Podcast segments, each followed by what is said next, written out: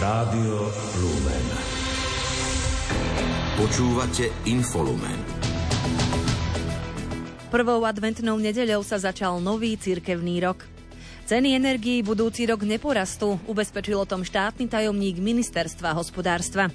Hamas neprepustí ďalších rukojemníkov, kým v pásme Gazi nebude obnovené prímerie. Pri počúvaní dnešného infolumenu vás víta Peter Ondrejka a Kristýna Hatarová.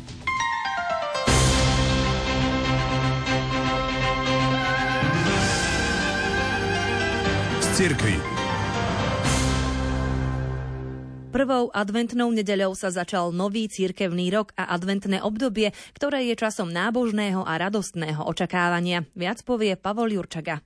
Na začiatku si v prvom rade uvedomujeme, že opäť prežívame čas, v ktorom sa pripravujeme na druhý príchod Ježiša Krista a zároveň si pripomíname obdobie, ktoré predchádzalo narodeniu nášho spasiteľa, hovorí banskobistrický diecézny biskup Marián Chovanec. Začíname advent, veľmi peknú dobu liturgického roka, keď sa tešíme na to, že neostaneme na tejto zemi sami, Príde Pán, príde Pán Ježiš medzi nás, aby bol našim bratom, aby bol našim vykupiteľom. Na začiatku adventného obdobia sa dnes v kostoloch požehnávali adventné vence. Slovo má Peter Síkora, farár farnosti Božieho milosrdenstva v Košiciach. Začíname prežívať adventné obdobie a požehnávame adventný veniec a sviece, ktoré nám majú pripomínať blížiaci sa príchod nášho spasiteľa Ježiša Krista. Modlíme sa, nech v našich srdciach zažiari On sám ako odblesk slávy nebeského Otca. Advent má dve časti. Čas od 1. adventnej nedele do 16.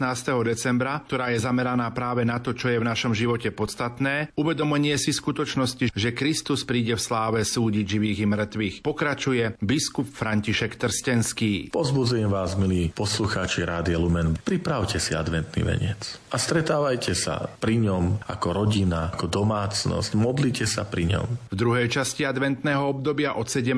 do 24.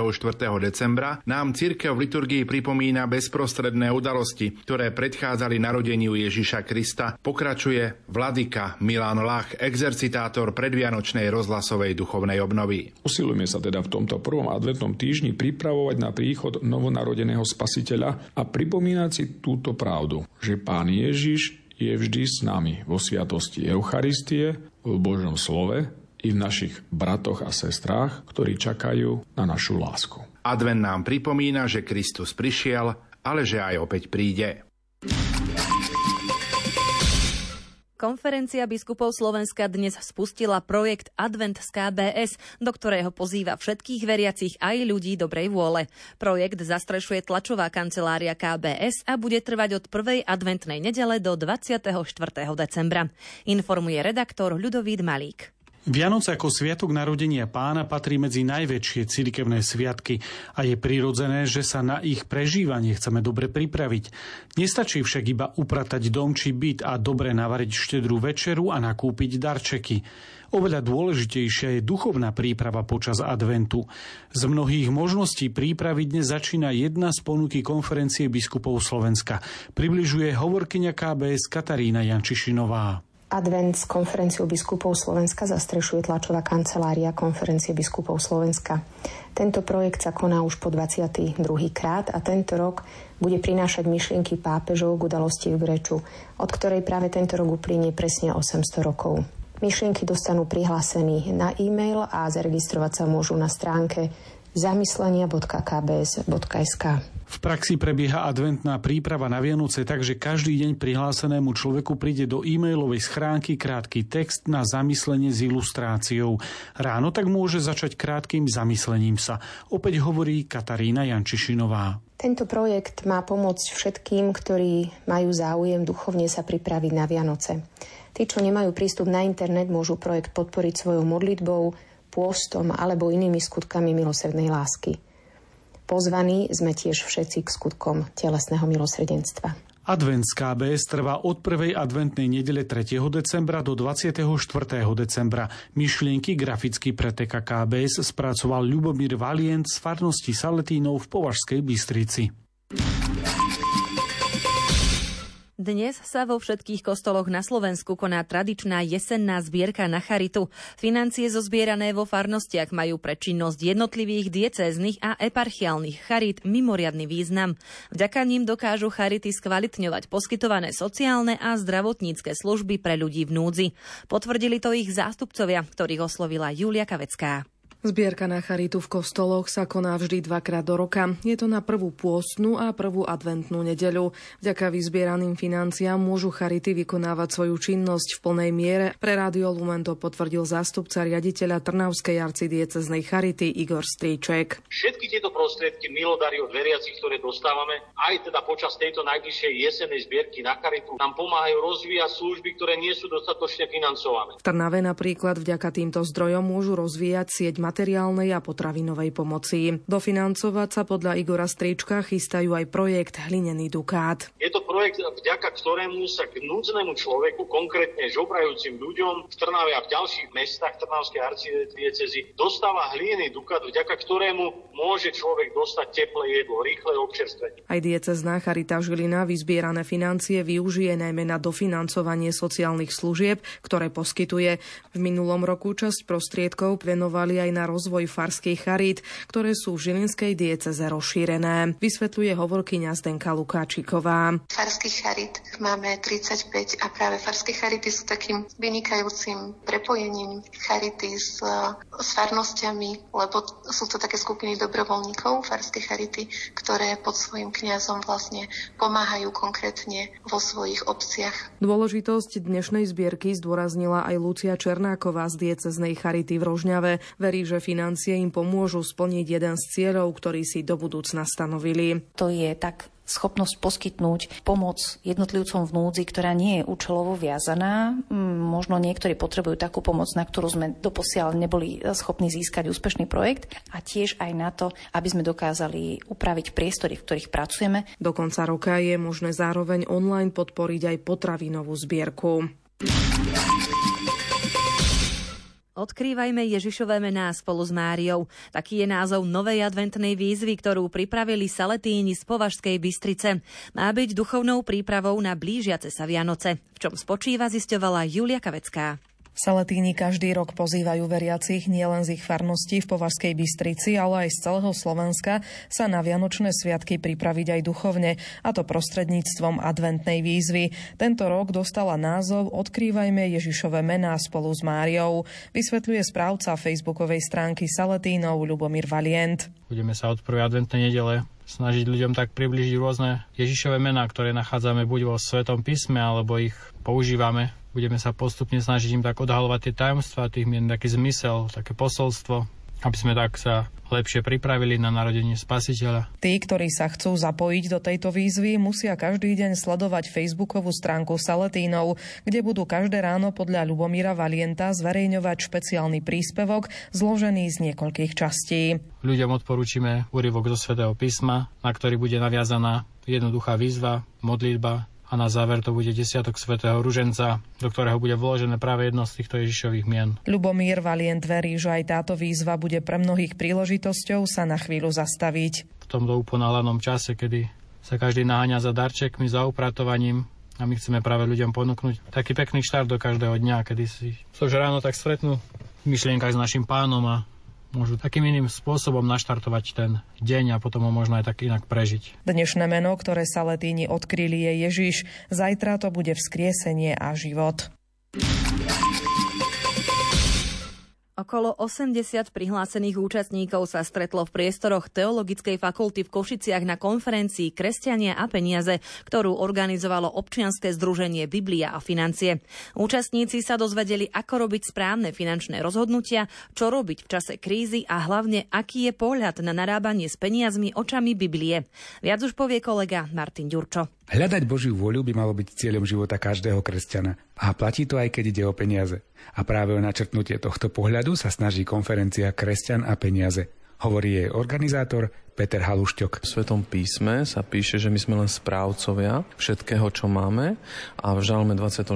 sa píše, že pánova je zemi všetko, čo ju naplňa. Čiže ako keby všetko je jeho a my sme správcami. Ak je pánové všetko, tak je na mne, aby som to spravoval podľa spôsobu, ktorý on očakáva a poradím poslucháčom už takú radu, že hlavne to bude vždy to, že či to oslavuje pána, to naše hospodárenie s peniazmi. Sveté písmo prekvapivo veľa hovorí o tom, ako spravovať majetok, riešiť dlhy, či ako sa deliť. Spokojnosť v živote však záleží nie od množstva financií, ale skôr od toho, koľko je dosť hovorí jeden z rečníkov na konferencii, Radovan Ivanko. Peniaze v podstate môžu ísť na štyri kôpky. Jedna z nich je dávanie oblasť, druhá oblasť je sporenie investovanie, tretia je dlhy a všetko ostatné je život, životný štýl. A to je to, čo sa stáva v tejto kategórii, v tej štvrtej, život a životný štýl, že pokiaľ nemáme tu povedané, že koľko je dosť nejakú čiaru urobenú, tak vždycky s narastom príjmu táto kategória sa stále rozrastá a vtedy nemáme nikdy dosť. Čo bolo zaujímavé, lebo sme robili aj prieskum, tu nás sme sa pýtali ľudí, že koľko je dosť a bolo zaujímavé, že ľudia odpovedali, že o 20% viac a tuto odpovedali ľudia, ktorí ročne zarábali 10 tisíc eur, 15, 20, 40 tisíc eur ročne. Čiže väčšine ľudí stále niečo chýba k tomu, aby boli spokojní. A čo zaujalo účastníkov konferencie Kresťan a peniaze? Jednu vec praktickú, čo pre mňa, pre našu rodinu určite, čo ma zaujalo, bolo, že tá postupnosť tých financií. Najprv dávanie, potom sporenie, potom splácať dlhy a potom minia na život. Hej. Trošku to máme obratené, takže toto to, to určite je praktická vec, ktorú si odnesem. Tato téma mě zajímá a je to rozhodně zajímavý, jak moderní finance souvisí s Biblí a co já si vlastně teďka z Bible můžu vzít do svého života. Ďalšie kurzy a konferencie na tému Biblia a financie sa pripravujú aj v budúcom roku. Domáce spravodajstvo. Špeciálna rastlinná výroba, ovocinárstvo, zeleninárstvo či pestovanie zemiakov sú segmenty, ktorých rozvoj by mohol prispieť k zvýšeniu potravinovej sebestačnosti Slovenska. Na seminári zameranom na špeciálnu rastlinnú výrobu to skonštatoval minister pôdohospodárstva Richard Takáč. Podľa jeho slov je v súčasnosti potravinová sebestačnosť Slovenska pod úrovňou 40% Zároveň pripomenul, že poľnohospodári stále nevyužili všetky finančné prostriedky zo starého programového obdobia obdobia. Suma, ktorá môže prepadnúť a skončiť nevyčerpaná, je podľa jeho slov enormná. Tu je aj našou úlohou, aj spolu s vami, nastaviť možno, že tie procesy tak, aby sme dokázali vyčerpať čo najviac tých finančných prostriedkov. Jednak e, z prvého pohľadu máme vyše 400 miliónov projektov v hodnote 400 miliónov, ktoré ešte nie sú vyhodnotené. Že to je úloha e, predkáčky, aby sa do toho aktívne pustila. Na druhej strane možno, že reálne sme niekde na úrovni 160 miliónov eur, kde budeme musieť nánovo vypisovať ešte výzvy. Úlohou rezortu je tak podľa neho aj s pomocou samotných poľnohospodárov a ich návrhov pozrieť sa na to, kde by mohli pomôcť. Cieľom je, aby sa vypísali výzvy, ktoré sa stihnú zrealizovať a vyplatiť v riadnom termíne. Krátko z domova. Predseda parlamentu Peter Pellegrini oznámi definitívne rozhodnutie o svojej kandidatúre za prezidenta po novom roku. Termín volieb podľa neho stále nie je ustálený. Mohol by byť na prelome marca a apríla. Deklaroval, že voľby vypíše tak, aby nebola volebná účasť v prvom a ani druhom kole ovplyvnená napríklad termínom prázdnin v jednotlivých krajoch. Uviedol to v diskusnej relácii TA3. Spôsob a rozsah kompenzácie cien energií na budúci rok bude verejnosti predstavený potom, ako ju vláda v najbližších dňoch schváli. Ceny energií však budúci rok neporastú, avizoval to v relácii TA3 štátny tajomník ministerstva hospodárstva Kamil Šaško. V koalícii je zhoda na konci úradu špeciálnej prokuratúry. Podpredseda parlamentu Andrej Danko to potvrdil v diskusnej relácii televízie Markíza. Predseda opozičného KDH Milan Majerský zrušenie špeciálnej prokuratúry odmieta. Novým predsedom mimo parlamentnej strany Demokrati sa stal Jaroslav Naď. Delegáti strany ho zvolili na republikovom sneme v Prešove. Naď na poste strieda Eduarda Hegera. Snem strany zároveň deklaroval odhodlanie pokračovať v politickej činnosti s cieľom dosiahnuť úspech v prezidentských, komunálnych a parlamentných voľbách, ako aj eurovoľbách. Európska komisia schválila presun nevyčerpaných eurofondových prostriedkov vo výške 450 miliónov eur z operačného programu Kvalita životného prostredia na riešenie následkov energokrízy. Vyhlásil to minister investícií, regionálneho rozvoja a informatizácie Richard Raši s tým, že ide o záchranné opatrenie. Eurofondy nemajú slúžiť na to, aby sa potom presúvali napríklad na riešenie energetickej krízy, lebo v kvalite životného prostredia mali byť eurofondy aj to 450 miliónov eur použité na likvidáciu skládok, vodovodov, kanalizácie, na ochranu životného prostredia. V novom programovom období 2021-2027 bude podľa Richarda Rašiho potrebné vyčleniť 250 miliónov eur navyše, a to na životné prostredie. Dodal, že pôjde o prostriedky či už z plánu obnovy, eurofondov alebo zo štátneho rozpočtu. Mesto Liptovský Mikuláš od budúceho roka zvyšuje dane aj poplatok za komunálny odpad. Odôvodňuje to nárastom nákladov, vysokou infláciou, valorizáciou miest a rastom cien energií. Hlavným argumentom ekonómov pre zvýšenie poplatku za komunálny odpad je zníženie straty, ktorá vzniká z nízkych príjmov a vysokých nákladov za nakladanie s odpadom. Na komunálny odpad doplácalo mesto v minulom roku 520 tisíc eur. Tento rok predpokladá stratu 514 tisíc eur. K rozhodnutiu mestských ekonómov navrhnúť úpravu sadzieb smerom nahor prispel podľa primátora Jána Blcháča vo veľkej miere aj štát. Jeden obyvateľ na jeden deň platí za smeti, ktoré vyprodukuje 12 e, centov, čo je naozaj asi akceptovateľná záležitosť, keď chceme mať naďalej také čisté mesto, ako máme doteraz. Chcem sa aj poďakovať našim obyvateľom, aj zamestnávateľom, že čo sa týka teda čistoty mesta, že nerobíme si až na výnimky čierne skládky, že sme si zvykli, že už máme máme v hlavách to udržovanie čistoty a častokrát nás za to eh, hodnotia dobre aj návštevníci, ktorí do mesta početne chodia.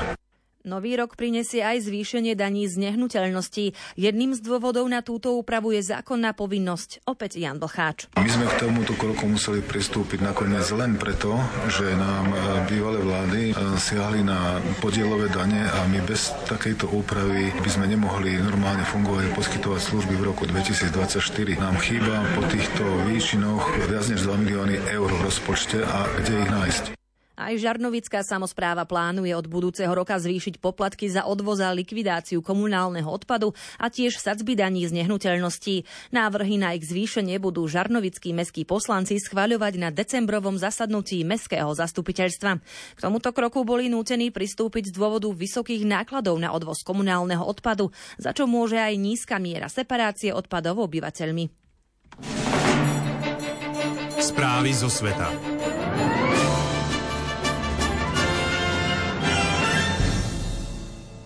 Hlavný prokurátor Medzinárodného trestného súdu Karim Khan sa stretol s palestínskym prezidentom Mahmudom Abbasom. Palestínske ľudskoprávne skupiny však stretnutie s prokurátorom odmietli. Podrobnosti má Lucia Pálešová. Palestínsky prezident Abbas prokurátora vyzval, aby vyšetril izraelské operácie v pásme Gazy i na Izraelom okupovanom západnom brehu Jordánu. Khan už predtým uviedol, že Medzinárodný trestný súd vyšetruje možné vojnové zločiny, ktorých sa dopustili obe strany konfliktu. Ľudskoprávne skupiny ako dôvod svojho odmietavého postoja k stretnutiu s prokurátorom uviedli údajnú nespravodlivosť pri posudzovaní palestínskych a izraelských prípadov. Kána vinia, že uprednostňuje obvinenia z porušovania ľudských práv znesené Izraelom pred dlhodobými obvineniami zo strany palestínčanov. Hlavný prokurátor Medzinárodného trestného súdu minulý týždeň navštívil aj Izrael na žiadosť a pozvanie preživších a rodín obetí útoku militantného hnutia Hamas zo 7. októbra. Hamas vtedy podľa izraelských úradov zabilo 1200 ľudí, zväčša civilistov. Ďalších približne 240 rukojemníkov militanti uniesli do pásma Gazy. Izrael v reakcii na útok prislúbil, že zničí Hamas. Jeho vzdušné útoky a pozemná ofenzíva do pásma Gazy si podľa úradov ovládaných Hamasom vyžiadali už vyše 15 tisíc obetí. Obe strany konfliktu sa navzájom obvinujú z vojnových zločinov a porušovania ľudských práv. Krátko zo sveta. Palestínske militantné hnutie Hamas neprepustí ďalších rukojemníkov, kým Izrael neoslobodí všetkých palestínskych väzňov a neobnoví prímerie v pásme Gazy. Uviedol to zástupca šéfa Hamasu Sáli Harúri. Zostávajúcimi rukojemníkmi, ktorých Hamas zadržiava od októbrového útoku na Izrael, sú izraelskí vojaci a muži civilisti, ktorí v minulosti slúžili v izraelskej armáde. Bieloruský prezident Aleksandr Lukašenko dnes pricestuje na pracovnú návštevu Číny. Zajtra má rokovať s čínskym prezidentom Xi Jinpingom. Témami rokovaní budú okrem iného obchod, hospodárstvo, investície a medzinárodná spolupráca. Lukašenko naposledy navštívil Čínu na prelome februára a marca tohto roka. Táto návšteva bola pozorne sledovaná z dôvodu ruskej invázie na Ukrajine. Bieloruská strana vo svojom vyhlásení o tejto ceste ruskú ofenzívu nespomenula. Zástupcovia španielskej vládnej strany a katalánskych separatistov lídra Carlesa Puigdemonta začali vo Švajčiarsku neverejné rozhovory, a to o urovnaní dlhoročného konfliktu. S rokovaniami súhlasil španielský premiér Pedro Sánchez, aby si v parlamente zabezpečil hlasy strany Junts na opätovné zvolenie. Puigdemont sa snaží o odtrhnutie Katalánska od Španielska. Sánchez chce tomu zabrániť a konflikt vyriešiť dialogom a ústupkami. Pri bombovom útoku na katolické jomši na južných Filipínach zahynuli najmenej traja ľudia a ďalších sedem utrpelo zranenia. K explózii došlo počas pravidelnej bohoslužby v telocvični štátnej univerzity Mindanao v Maravi, najväčšom moslinskom meste v krajine. Univerzita vydala vyhlásenie, v ktorom odsúdila akt násilia.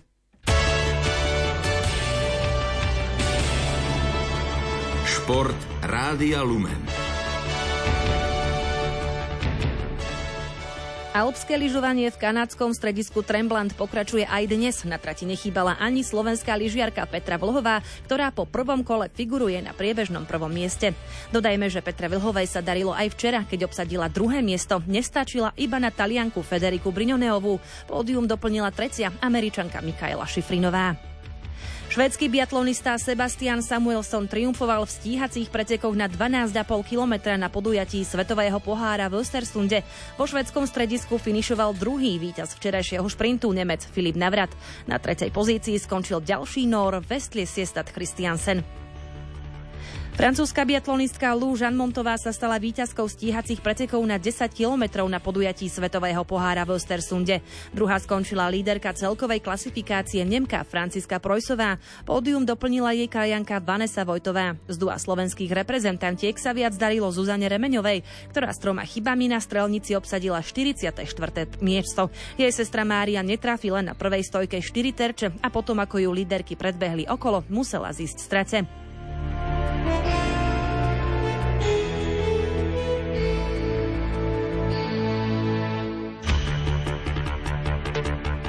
Hokejoví fanúšikovia sa dnes mohli tešiť na poriadnu nádielku zápasov a to v rámci typo z Extraligy. Humenné podľahlo Slovanu Bratislava 1-5 a pozrieme sa aj na priebežné výsledky. Spišská Nová Ves Liptovský Mikuláš 2-1, Banská Bystrica Košice 1-0, Dukla Trenčín Poprad 0-2, Nitra Nové Zánky 1-0 a Zvolen Michalovce 0-2. Slo-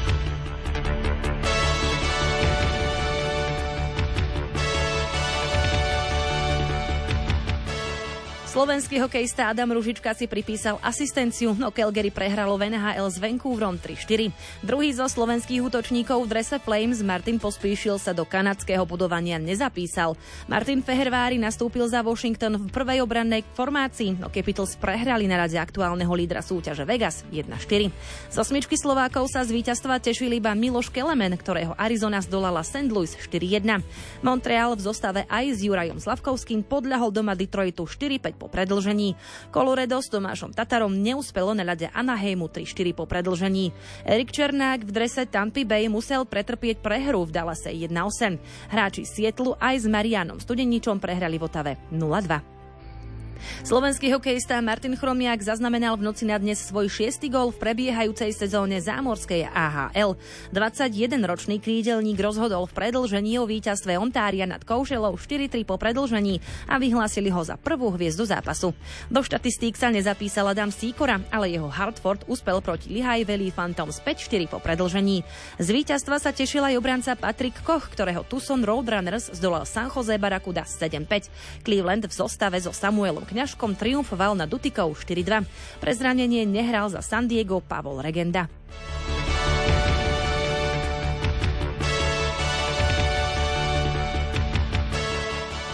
Slovenskí futbalisti sa na majstrovstvách Európy 2024 v Nemecku stretnú v základnej E skupine s Belgickom, víťazom play-off B vetvy a Rumunskom.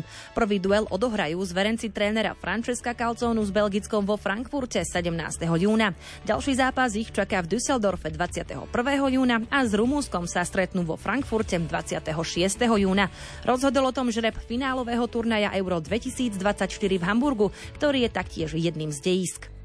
Futbalová Nike Liga pokračuje dnes už svojim 16. kolom. Spartak Trnava si poradil so Skalicou 2-0 a v medzi Slovanom Bratislava a Ružomberkom je aktuálne 0-0.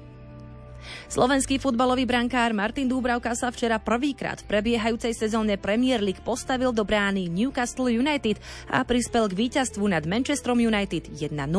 Futbalisti Arsenalu Londýn zvíťazili na Wolverhamptonom 2-1. Hráči Burnley ukončili 6 zápasovú sériu prehier, keď nad domácom ihrisku zdolali Sheffield vysoko 5-0. V ďalšom zápase zvíťazil Brentford nad Lutonom 3-1. Everton triumfoval na pôde Nottinghamu Forest 1-0.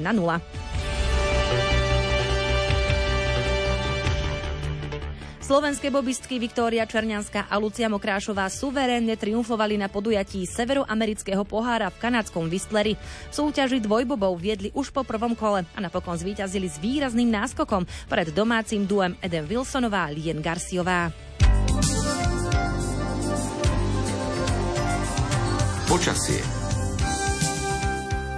na aké počasie sa máme pripraviť počas pondelka, to už povie meteorolog Peter Jurčovič. Bude tu tlaková výš v tom studenom vzduchu od severu, ktorý bude stále chladnejší a chladnejší. Tlaková výš, máme čerstvú snehovú pokrývku, vyjasní sa, vietor slabý a to znamená, že v horských dolinách minus 20. Na juhu no asi tak minus 5, minus 6, možno až do minus 8 stupňov.